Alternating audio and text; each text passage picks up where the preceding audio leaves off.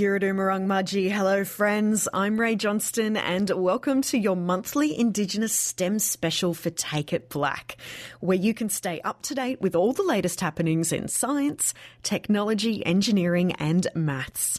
It's also a place where we look at the intersection of traditional knowledge and modern science, and speak to people working in this space to find out what they're up to. First, here's some tech news. Take it Blak. Whether it's a former flame, a cousin, or a colleague, just about everyone has a personal connection they'd rather not run into when dipping their toe into the dating pool. In fact, a recent survey commissioned by Tinder found that more than 40% of respondents have come across an ex partner on a dating app, and another 24% have seen a family member or colleague. That's pretty awkward. And given the chance, 78% of those surveyed would prefer not to see or be seen by these connections on an app. So, with this in mind, Tinder is rolling out a new feature that lets you block personal contacts in the app. Members everywhere will be able to access block contacts within your profile settings. From there, you can input which of your contacts you'd rather not see or be seen by on Tinder. Whether those contacts are already on Tinder or decide to download it later using the same contact info, they won't appear as a potential match. Fun fact Tinder is the highest grossing non gaming app globally. It's been downloaded more than 430 million times.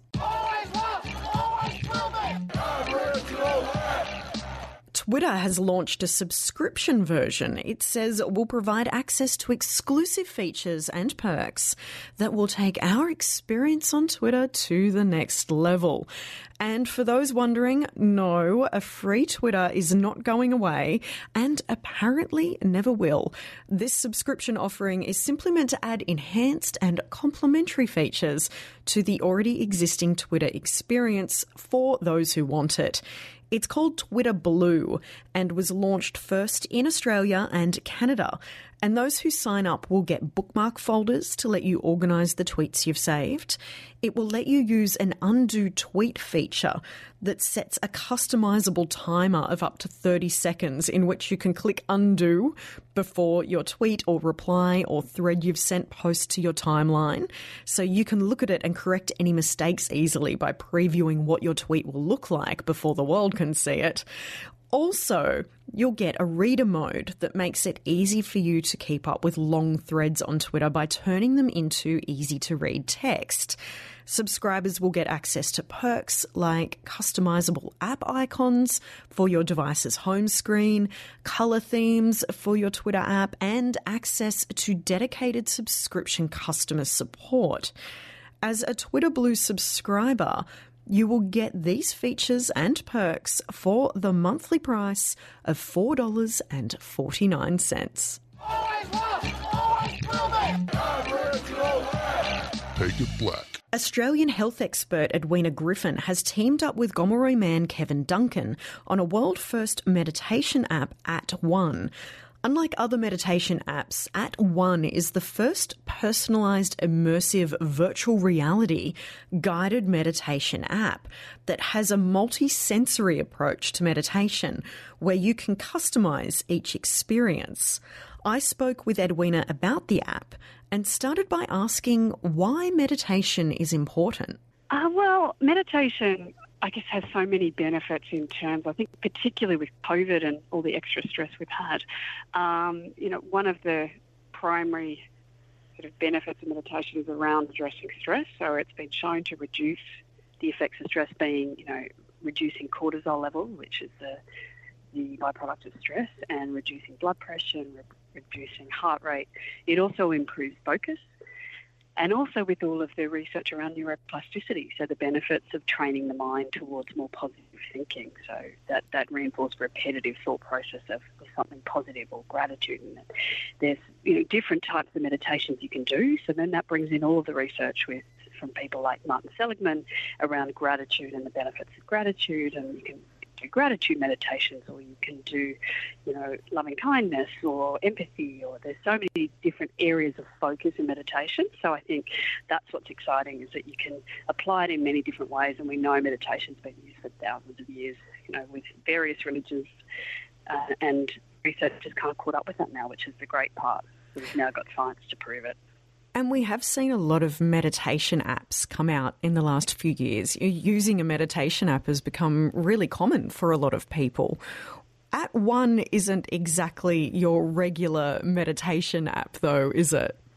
No, it's not. I'm happy to say, you know, it's kind of it's a first in Australia. At the time when I started, it was first in the world. There's a few similar now worldwide, uh, but we're certainly the first in the world now that that measure. It also measures your heart rate and gives reporting on heart rate for individuals and groups. And it's the most most important difference, I guess, from the current apps is it's not just a phone app; it's virtual reality. So we're bringing in the visual, and we've got sense, so smell, and we've got the auditory, we've got music and, and the visualization. So it's a real multi-sensory approach, taking advantage of, of technology to, to kind of give us a mental health benefit.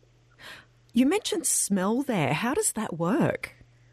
Well, smell, uh, it's using essential oils. So Serena Scent is one of the uh, smell smelling sort of products that we're using that was developed by Sydney Uni and Queensland Uni, which has been shown with research to reduce cortisol levels. So again, to address those symptoms of stress.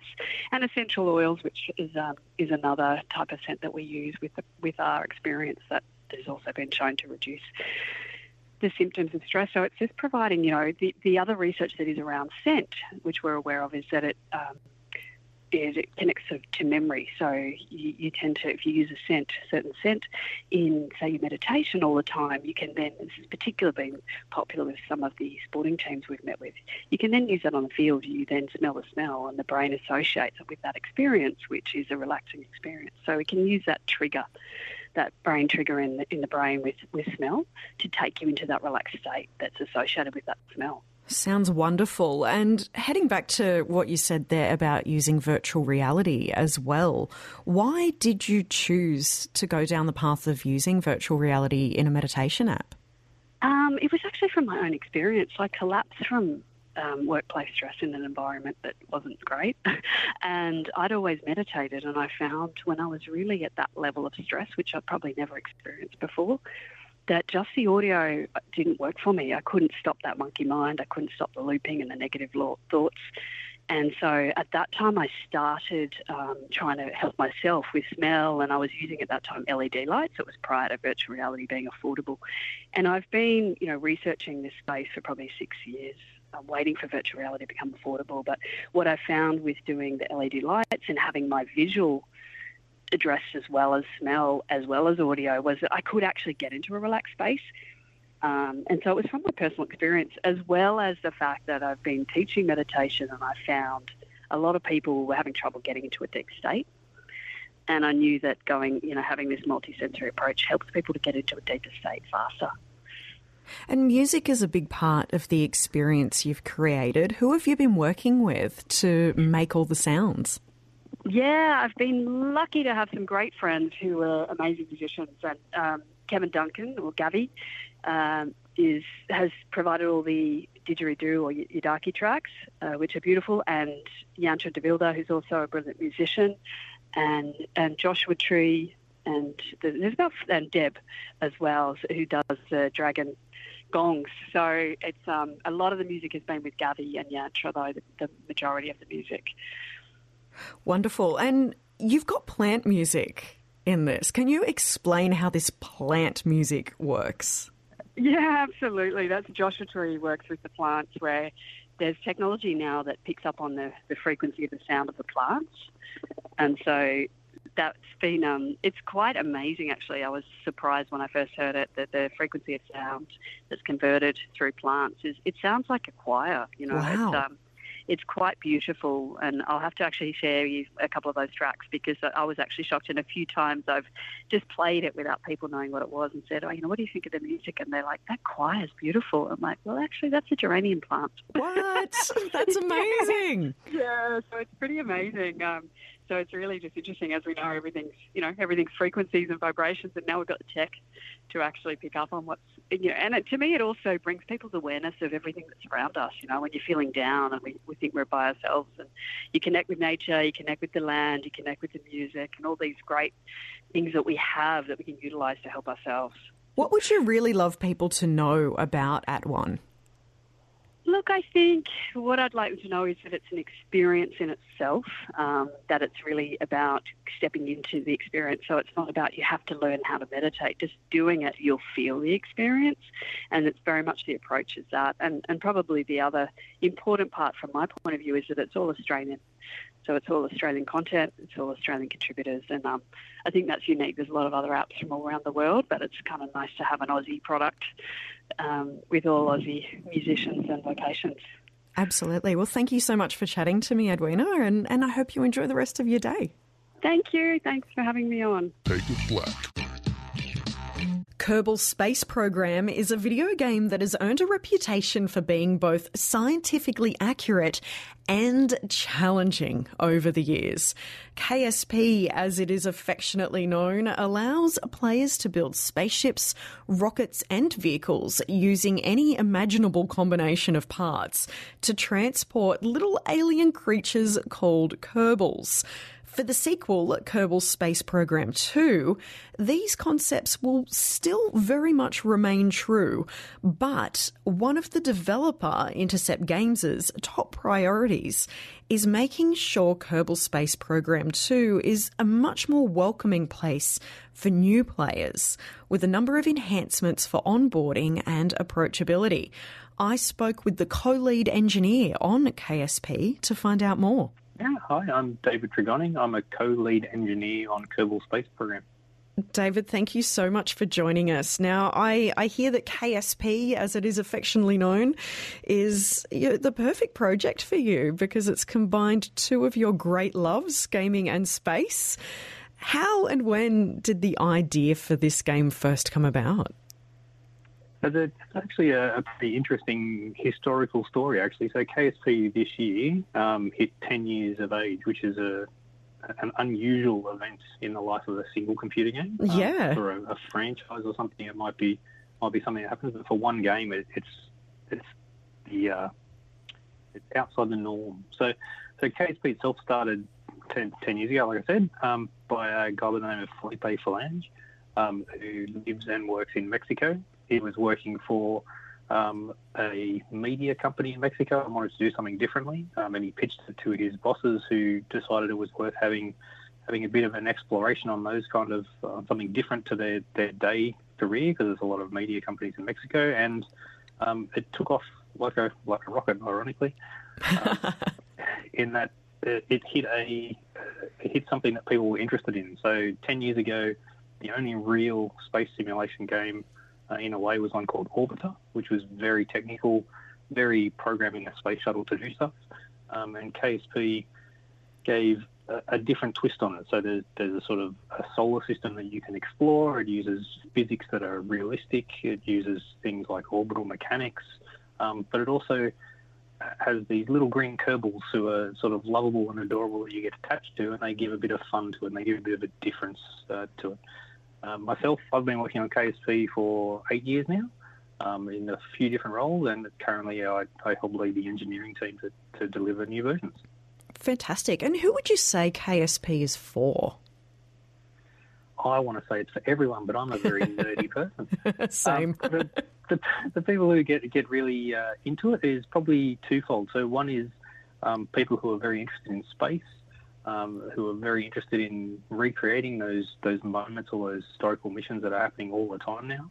Um, space probably had a bit of a lull. Space exploration had a bit of a lull almost five or six years ago, and there's a lot more going on now with private industry. Um, and it's it's people who sort of want to get a taste of that or want to get a look at it. And the idea of exploration and space exploration is something that's very popular in the news, and people find this a way to to have a, a touch on that themselves in a way. Now, obviously, the reception to KSP has been very positive to be able to still be going after 10 years. But what, what are your players like and what do they say about the game? Um, most of them are, are, very. Oh, I'm trying to think of the right word.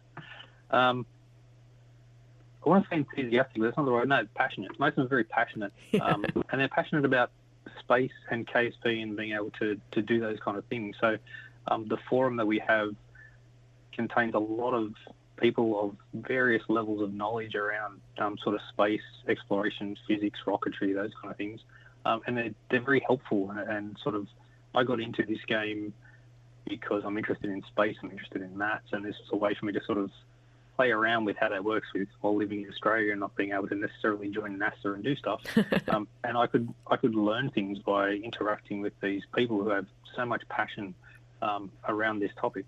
But one of the great things that I always enjoy about working on KSP and being part of its community is that there's people who who work at NASA who play KSP. There's people who work for the ESA who play KSP, and they're, they're, on the forum and they, they make comments. They may not tell you who they are because of public relations and things like that, but um, yeah, there's plenty of people. Um, and there was a, a, video that the private division team released just recently called the Kerbal Effect, um, which sort of highlights a few people in the space industry who've grown up with KSP and they've used it to learn various topics and, and they've used it to keep that interest going. That's incredible. And, you know, especially for a game where the scientific accuracy is one of the selling points, I can imagine that having players and community members like that would hold you accountable to that claim.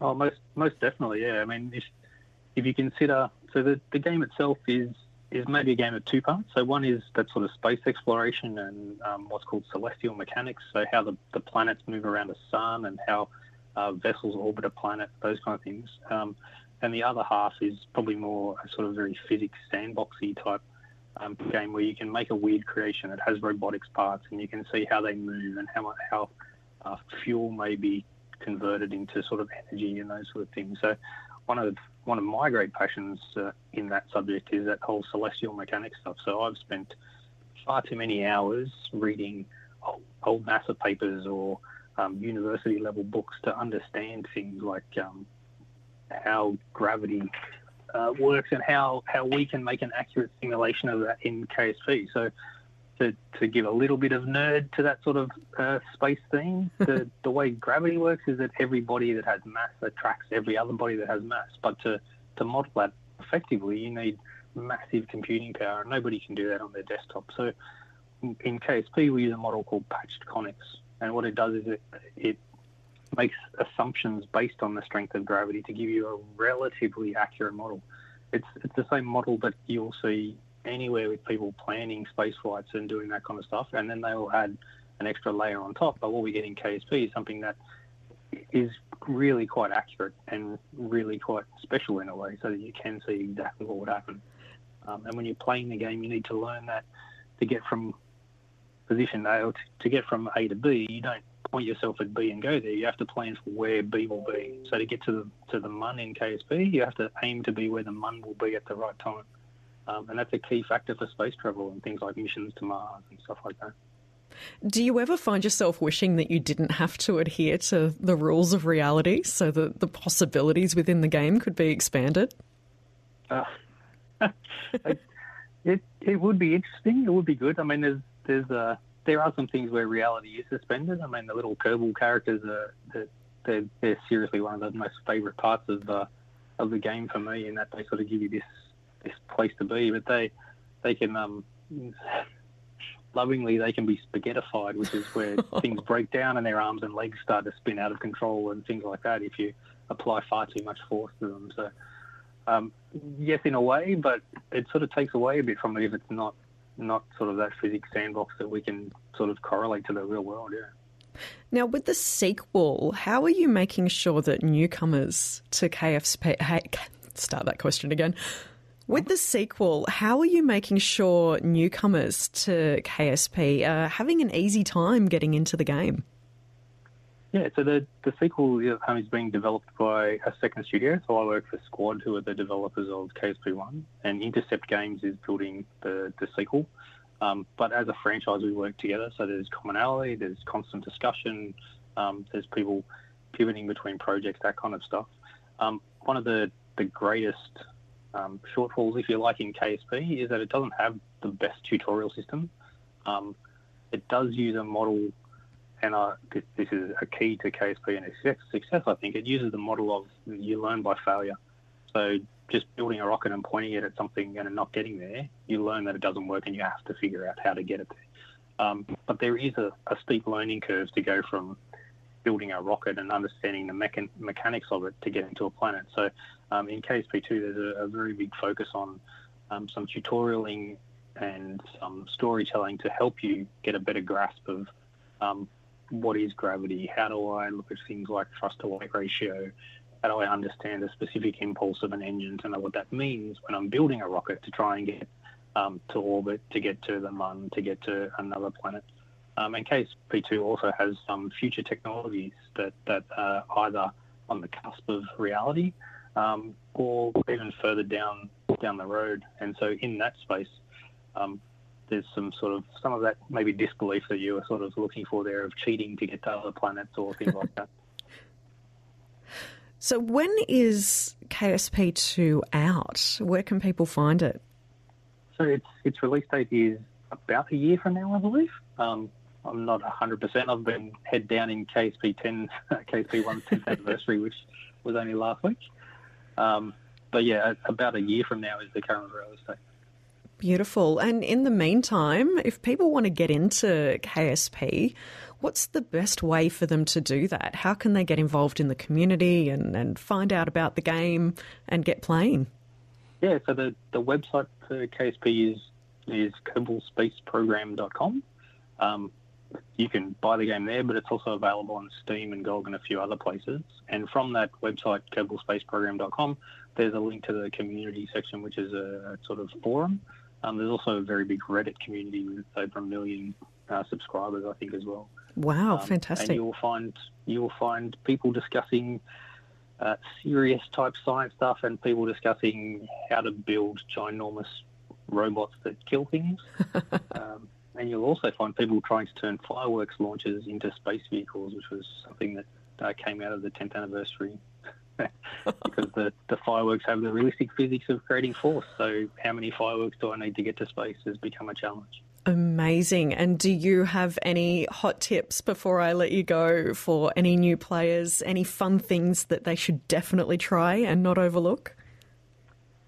Um, I think it sort of depends on the, the type of game you want to play. But for, for me as a space nerd, the, the one thing, one thing, two things, I'll say two things. There's two things that really uh, really excited me playing KSP.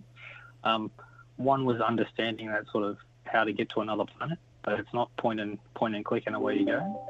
Um, and the second one was landing on the Mun. So the Mun is the equivalent of our moon in that it orbits uh, orbits the home body, um, and the, the the joy that you feel going through that sort of fail and retry process and getting a little bit further each time to land a spacecraft on another planet using um, what is invariably real physics and real knowledge and, and real learning is um, it's an amazing feeling and it's one that I still remember today even though it's eight years ago for me and it's one of the most common sort of um, achievements that people bring up on the forum and bring up on Reddit. It's it's something surreal to think you can understand the same kind of physics and the same kind of behaviours and knowledges that some astronauts do. Amazing. David, thank you so much for spending time chatting with me about KSP today. I, I, genuinely cannot believe that I haven't gotten my hands on this game yet. So I'm really enjoying hearing about it and I'm looking forward to firing it up myself this weekend. Thank you for your insights and good luck with the sequel. Anytime. Right. Thank you very much. Thank you.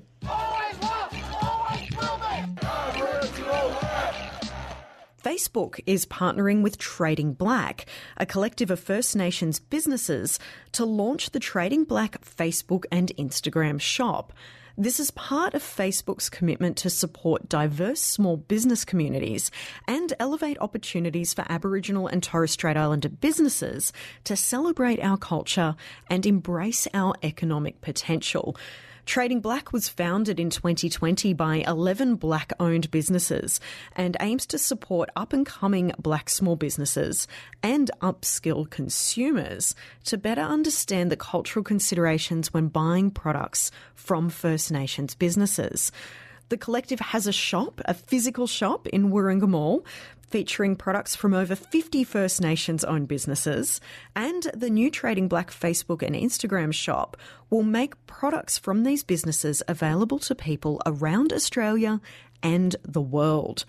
I spoke with the founder of Trading Blak to talk about the initiative. My name is Darren Bajan. I am a Wiradjuri woman. My family are from Cowra, Erambie Mission, also known as 32 Acres. Whoop whoop, shout out to everyone back home. Yeah. Um, but I was born and raised in Sydney, so um, you know I'm an Ingram. Um, been in Sydney my whole life, and I now live on Gamarrgal country. Beautiful. And tell me a little bit about Trading Blak. When when did it start up? What does it do? So, Trading Blak started um, sort of early last year, just prior to the COVID pandemic hitting.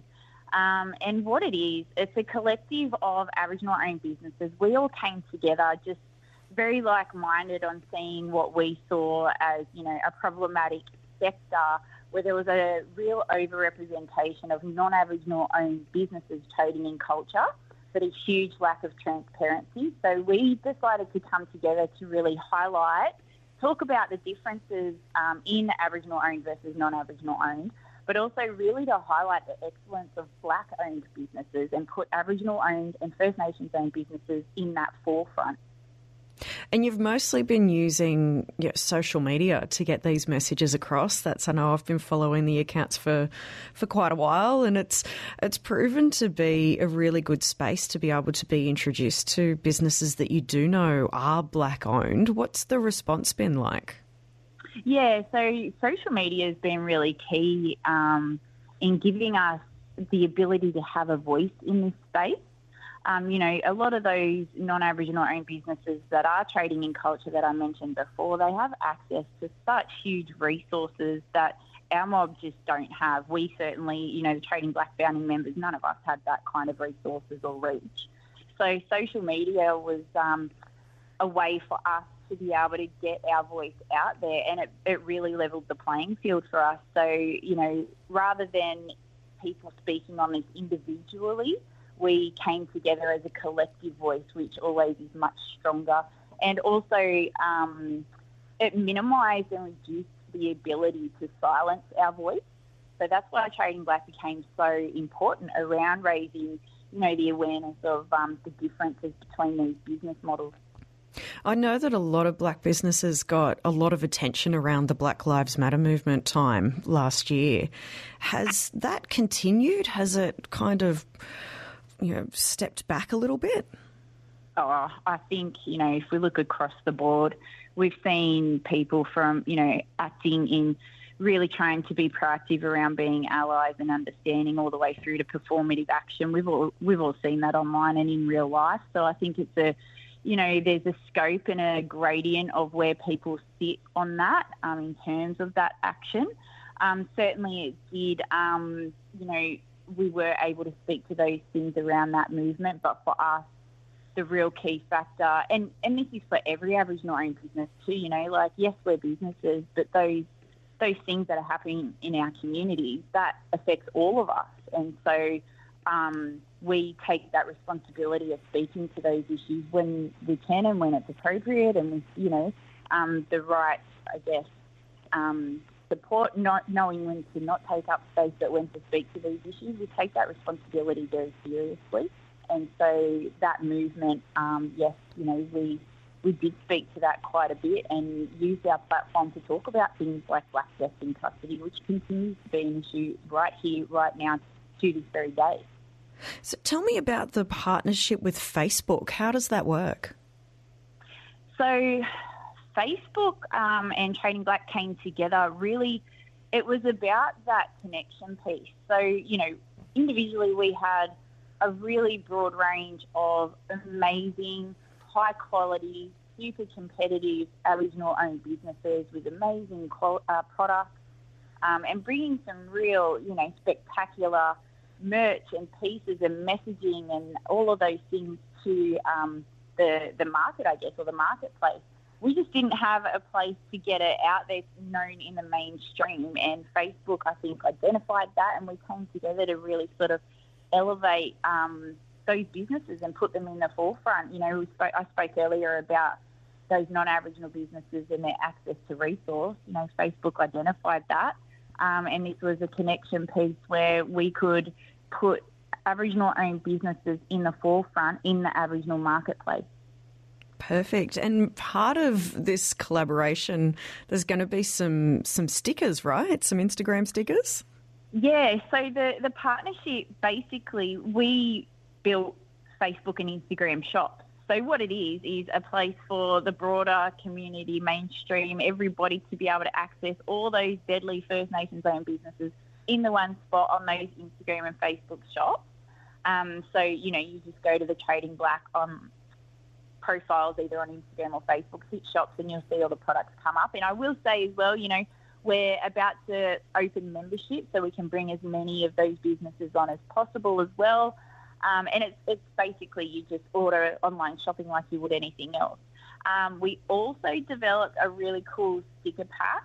So they were developed by Jess Johnson, who is a Deadly Trading Blak founding member and also owner of Nungala Creative she put together these awesome stickers where if you search, you know, when you do a story, if you search in the um, search bar, if you put Trading Blak in there, you'll see a series, a series of stickers pop up.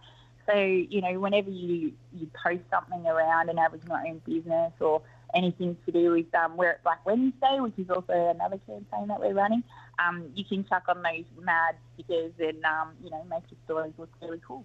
Now, Wear It Blak Wednesday, that's been going for a while now, and it's a, I think it's a really good way for everyone to be able to, you know, show which businesses they've been supporting and introduce their followers to new businesses or existing businesses. How how have you seen that hashtag grow over the? Gee, it's been years now, hasn't it? Yeah, it's been a while. It was a real play on, you know, the um, old school movie Mean Girls, where on, where on Wednesdays they wear pink, well on yeah. Wednesdays we wear black, and I think it was really cool too because you know Wednesday being a hump day, it gives you something to look forward to to putting an outfit together, or you know what are you going to do for Wear It Blak Wednesday? Um, but yeah, we saw some really cool support behind that um, with that campaign, we're now um, urging businesses and workplaces um, to partner with us on that campaign so that we can incorporate Wear It Blak Wednesday in the workplace.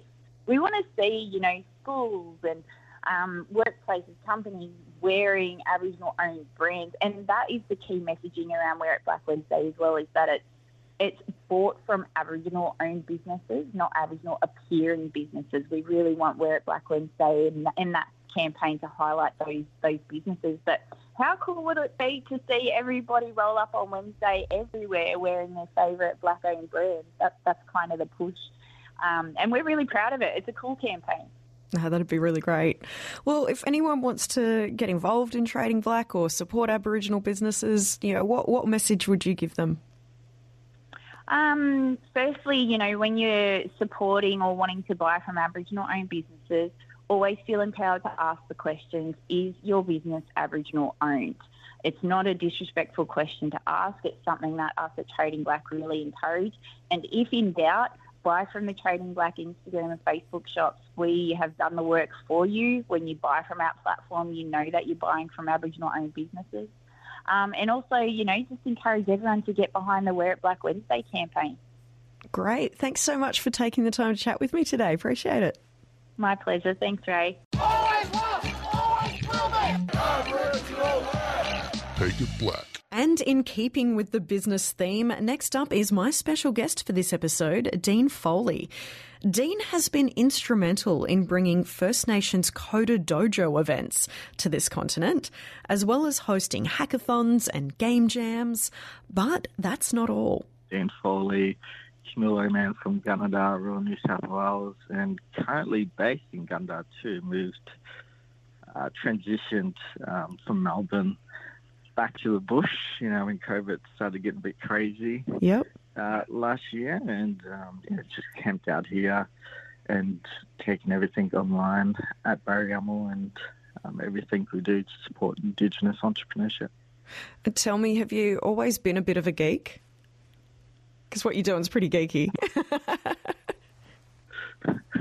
um, I guess you know during school I was a bit shy and um, and that kind of stuff, and but and I did take, I mean, IT um, at school in high school in year 11, 12, you know, in 2006 or whatever it was, um, ages ago. So, you know, always been interested in computers. Um, but yeah, I wouldn't, I wouldn't personally call myself a geek. I, you know, hopefully I'm a little bit cooler than that. I take it as a term of endearment. I think it's a, a badge of honour, but everyone feels a little bit differently about it, I think. yeah, I mean, I've got a lot of friends that love being called geek, and they even have it in their LinkedIn profiles and all that kind of stuff. But um, yeah, I would personally, I wouldn't go around and call myself a geek. No worries. So, tell me about your work. what What are you doing right now? Um, yeah, I, well, I guess what aren't we doing? There's a lot of a lot of stuff we're working on, um, but basically we're trying to you know create a better world through First Nations entrepreneurship. So we're running programs and events um, to support Indigenous entrepreneurs and also um, get more support for Indigenous entrepreneurship, which is differs to you know traditional Western entrepreneurship approach where it's about the individual and shareholders, um, you know, just getting benefits and making money. It's more of a you know, indigenous approach or perspective to things where it's you know developing sustainable businesses that are community focused and give back to community. And who are you working with to make this happen? Do you do you have a team of people working with you? or Are you doing it on your own? Well, um, yeah, well, since being based in Gunnedah and uh, and taking thing, everything online now and and trying to scale through tech, we're trying to expand on our volunteer model because Barry is a charity. So we've got like half a dozen volunteers helping out um, here and there where they can, which is really good and very helpful um, for our cause. And yeah, for this year, we're trying to expand on that, that volunteer model to to get more help and um, help develop the things that we're working on a lot quicker. Um, and just you know a few of us helping and progressing things here and there. So yeah, so fortunately, you know, for me, it's um, yeah, got support there to help out uh, when needed. Um, but very very lean uh, personnel and very lean uh, budget. Um, so yeah, just focusing on online delivery to, to scale and make a bigger impact. And you've been doing this for a few years now. How how has it changed in that time? Mm, yeah, time flies. Um, how has it changed? Yeah, interesting question. Uh, I feel, I mean, some things haven't changed in in some sense. I, I feel, um, you know, it's obviously a lot of funding and that kind of stuff still goes to non-indigenous organizations and you know, it's kind of controlled i guess by the, the western framework and institutions um, control and influence things um, but i feel i guess you know more more people are trying to support um, indigenous perspectives whether that's in education and also on the entrepreneurship side. I think more people start to realise that you know, Indigenous and um, you know, traditional Western uh, style things or culture are different, and obviously, you know, people would be running their businesses differently based on that, just like Eastern versus you know Western um, run businesses operate differently. So there's starting to be more support for Indigenous entrepreneurship um, and supporting the, the grassroots uh, First Nations people to, to run or start run and and grow their businesses, which is really exciting. And we've actually got a, a random, well, I wouldn't say random, a survey at the moment um, through Google surveys we're running running ourselves around you know, what people think about Indigenous entrepreneurship and, and do they support it. And the results so far, with about 50 responded so far, with aim to get a couple hundred before posting information, more information about it. But um, so far, you know, majority of uh, participants and Australians who have taken the uh, survey feel that Indigenous entrepreneurship is important. Um, around about 57% feel that way, and um, personally, you know, they don't support it by buying, you know, purchase purchasing products or donations. So there might be an opportunity there you know, to get more more support um, from Australians and the rest of the world for Indigenous entrepreneurship. Um,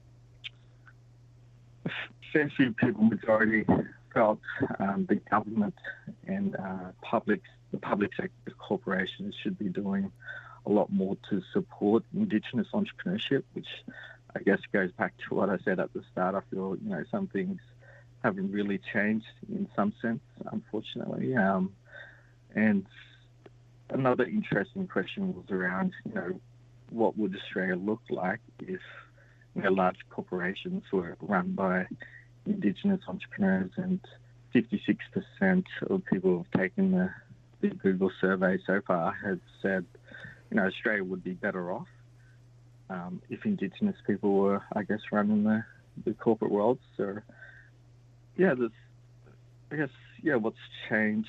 Um, greater support, I guess, for Indigenous entrepreneurship. A lot of people start to realise maybe that the traditional, uh, hardcore, you know, capitalist approach mightn't be sustainable, and you know, looking at new ways of doing things, and and maybe you know, Indigenous entrepreneurship way of doing things is a good way to to support and help create a better world.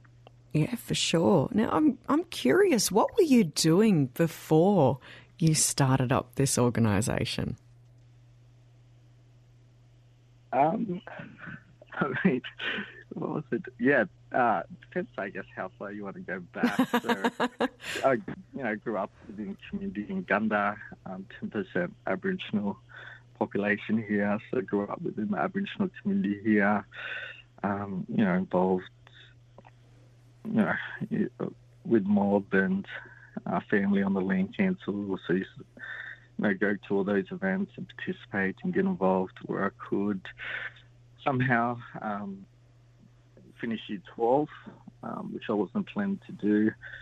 But after that, um, I was looking at my options and decided to join uh, the Defence Force um, as an imagery analyst in the um, in the Air Force. So moved to uh, Canberra, which is basically where, where I was for five years, and and worked there in the Defence Force. And then a friend dropped a book on my desk, um, which is about entrepreneurship and, you know, coming, you know, from community and low socioeconomic background, like a lot of us are.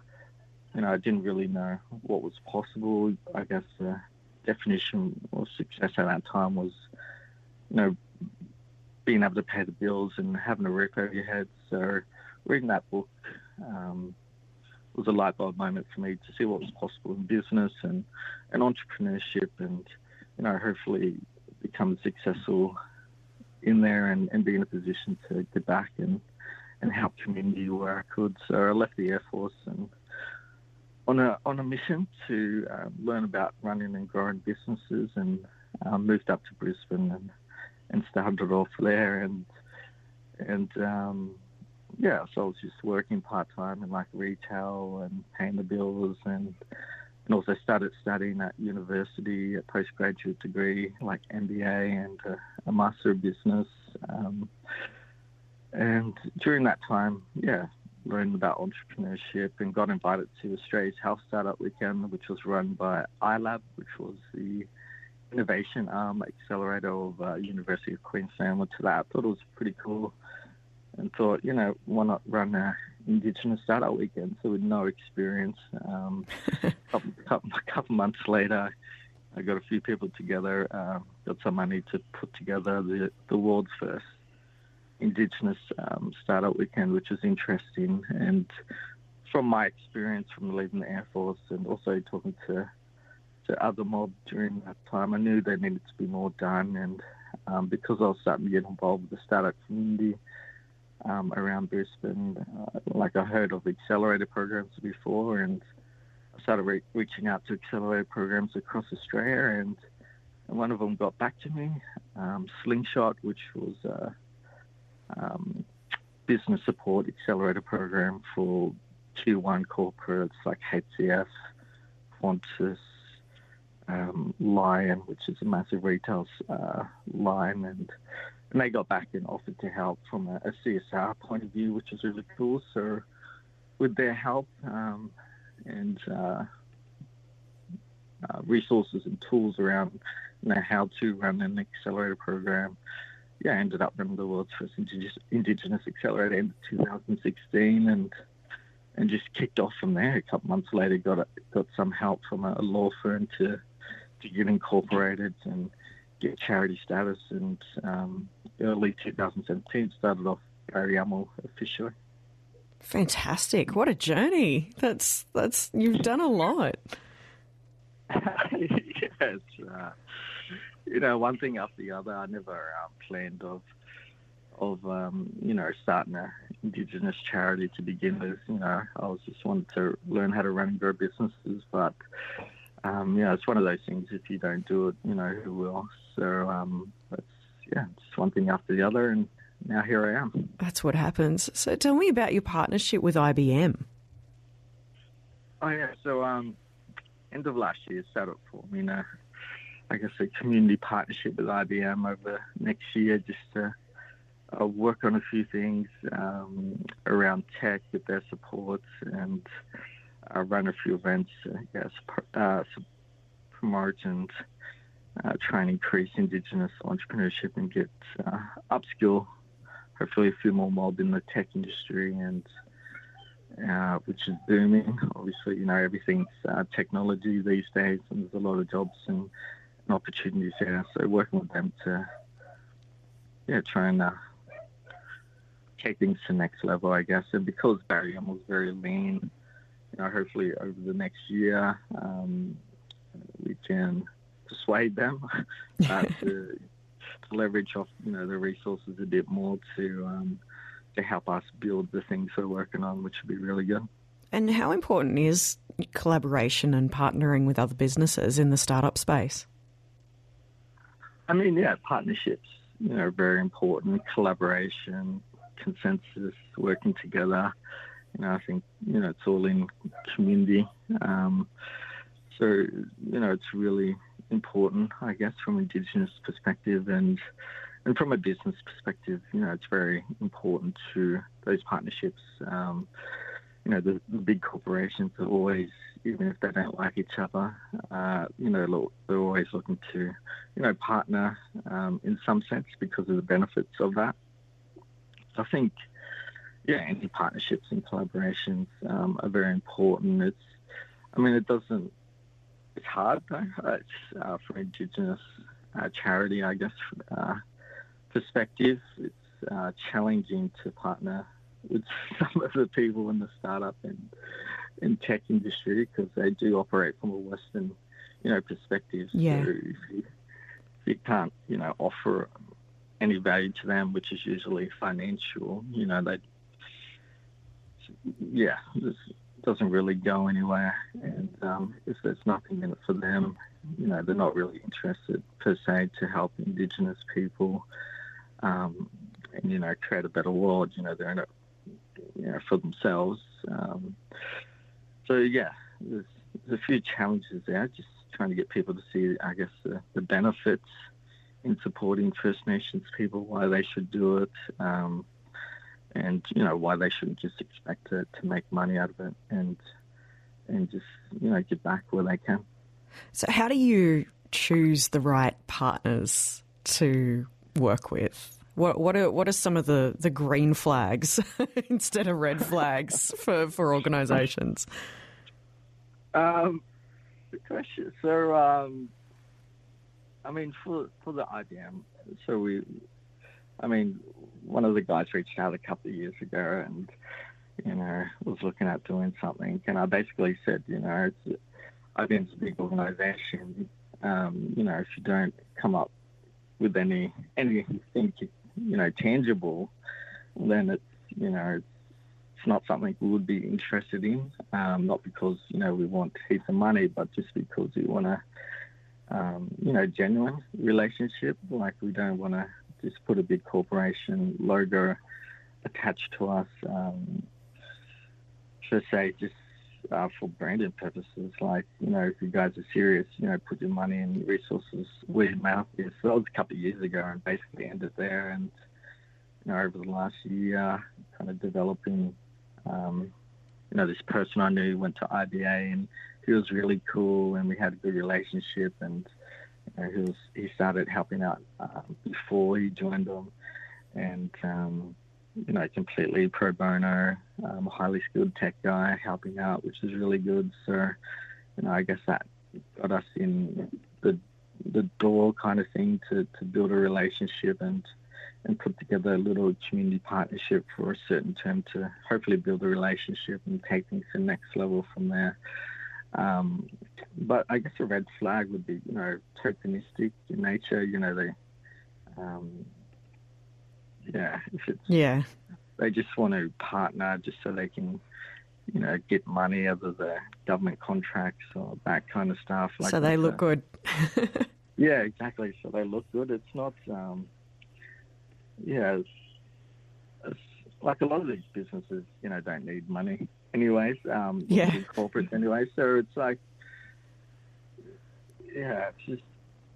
So my recommendation for the big corporates would be, you know, don't go into the indigenous space necessarily. Uh, just yeah, to make money uh, per se. I mean, you know, break even where you can, but um, yeah, I mean, these big corporates have you know, made a lot of money out of uh, indigenous disparity, and uh, I think yeah, they should be uh, you know putting their money where their mouth is and helping out. I had another interview like a couple of days ago, and a guy said, you know, some bank just came out and said they're going to help indigenous people by um, you know increasing procurement for businesses, and I said, yeah, that's pretty cool, but social procurement's been around for a long, you know, uh, you know, a while now. Um, will it make a difference or not? You know, that's I guess we'll see. But at the end of the day, these guys are banks. They Yeah. have a lot of money. yeah. Why are they worrying about procurement? Why don't they just talk about money? You know, Yeah. if they're going to help Indigenous people, I mean, the number one problem for Indigenous entrepreneurs because of you know intergener- intergenerational wealth, uh, lack of intergenerational wealth, and all that kind of stuff. You know, it's hard to get money from the banks for Indigenous people. Um, you know, I've heard you know some people perceive uh, banks as having because bankers generally, especially in higher positions, you know, they're not everyday Australians. Uh, You know, most of them come from uh, private, um, not all of them, but most, you know, in that higher banking, you know, they're usually, you know, uh, non-Indigenous um, and go to private schools so that, you know, they can't really connect with Indigenous people. There may or may not be negative biases, which will affect, you know, lending and that kind of stuff. But it's just basically, you know, if you're a bank and you're talking about Indigenous procurement, to me, that's that's a bit tokenistic. Why don't they just put the money where the mouth is and say, no Indigenous population, three percent. It's not going to break the bank. We're going to, you know, go for three percent Indigenous business lending this year. You know, as a target. You know, that would be more um, tangible and have a bigger impact, um, in my viewpoint, than given some Indigenous businesses that may or may not actually be Indigenous business. I mean, Yeah. you know, they might be joint ventures, black cladding, that kind of stuff. Um, but, you know, if they say 3% of business loans, that's very tangible. Um, and they're banks, so that makes more sense uh, than just, yeah, a few procurement contracts. That'd be amazing, wouldn't it? That'd change everything if they take that perspective instead. Imagine that 3% of business loans. 100%. And if they said that, then, you know, I'd be happy to work with them. That would be a green tick in my box because it actually shows they're legit. Um, where if they just say, we want to, you know, give a few contracts to Indigenous businesses, that, that means nothing. Um, and that's, you know, a big, big uh, cross, big cross in uh, our books.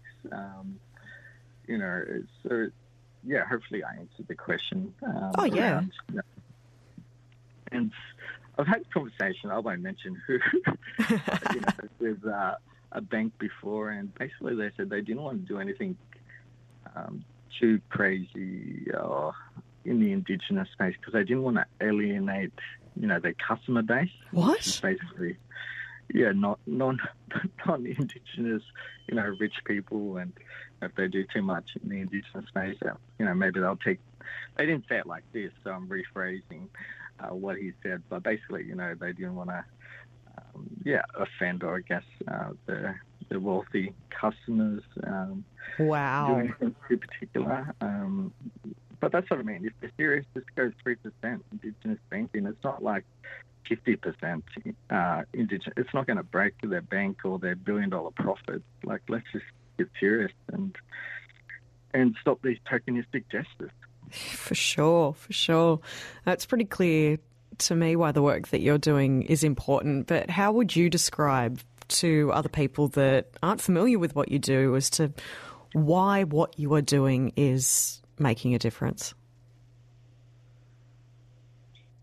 Yeah, good question. Uh, so, I guess tangibly with Indigenous business and that, like, was starting to, when I just started out, like, you know, I was just trying to do some cool stuff that would hopefully help out Melbourne, you know, make a difference in community. But now we're starting to get a bit more, I guess, professional and serious and starting to, you know, measure things and um, our impact uh, with the businesses and, and our programs and events and how they, you know, make a difference. Um, like, you know, one of the businesses we're working with last year, um, you know, helped them by providing templates and advice around our CFO, a Chief Financial Officer, um, which they were, you know, needed because they identified their financial side wasn't wasn't that strong, and you know, we helped them um, by providing the tools and resources. Obviously, we can't, you know, when we're working with entrepreneurs, we can't do the work for them. Um, you know, there to provide, provide support. But they ended up getting a CFO for their business, and um, and also with our help, you know, we're able to secure some some free advertising through Google AdWords. So they've got you know a couple of thousand each month to promote their business and generate leads and hopefully get more sales and, and grow the business uh, through that. The stuff we're doing around Indigenous entrepreneurship, um, I think, is, is really important too. And the reason why is, yeah, because that joint, uh, joint ventures, black cladding these shell companies and um, the dodgy stuff that, that may be happening around Indigenous uh, business procurement and stuff. Um, I feel, you know, differentiating Indigenous entrepreneurship uh, versus Western entrepreneurship is important to hopefully get more support for, you know, the grassroots Indigenous entrepreneurs, businesses um, that are working, you know, just as hard to, to start and run and grow a business, um, but don't necessarily get the same opportunities um, as, you know, some organizations um, that are operating from a, you know, Western perspective where it's uh, maybe just you know about them and and uh, their shareholders the money. So if we can support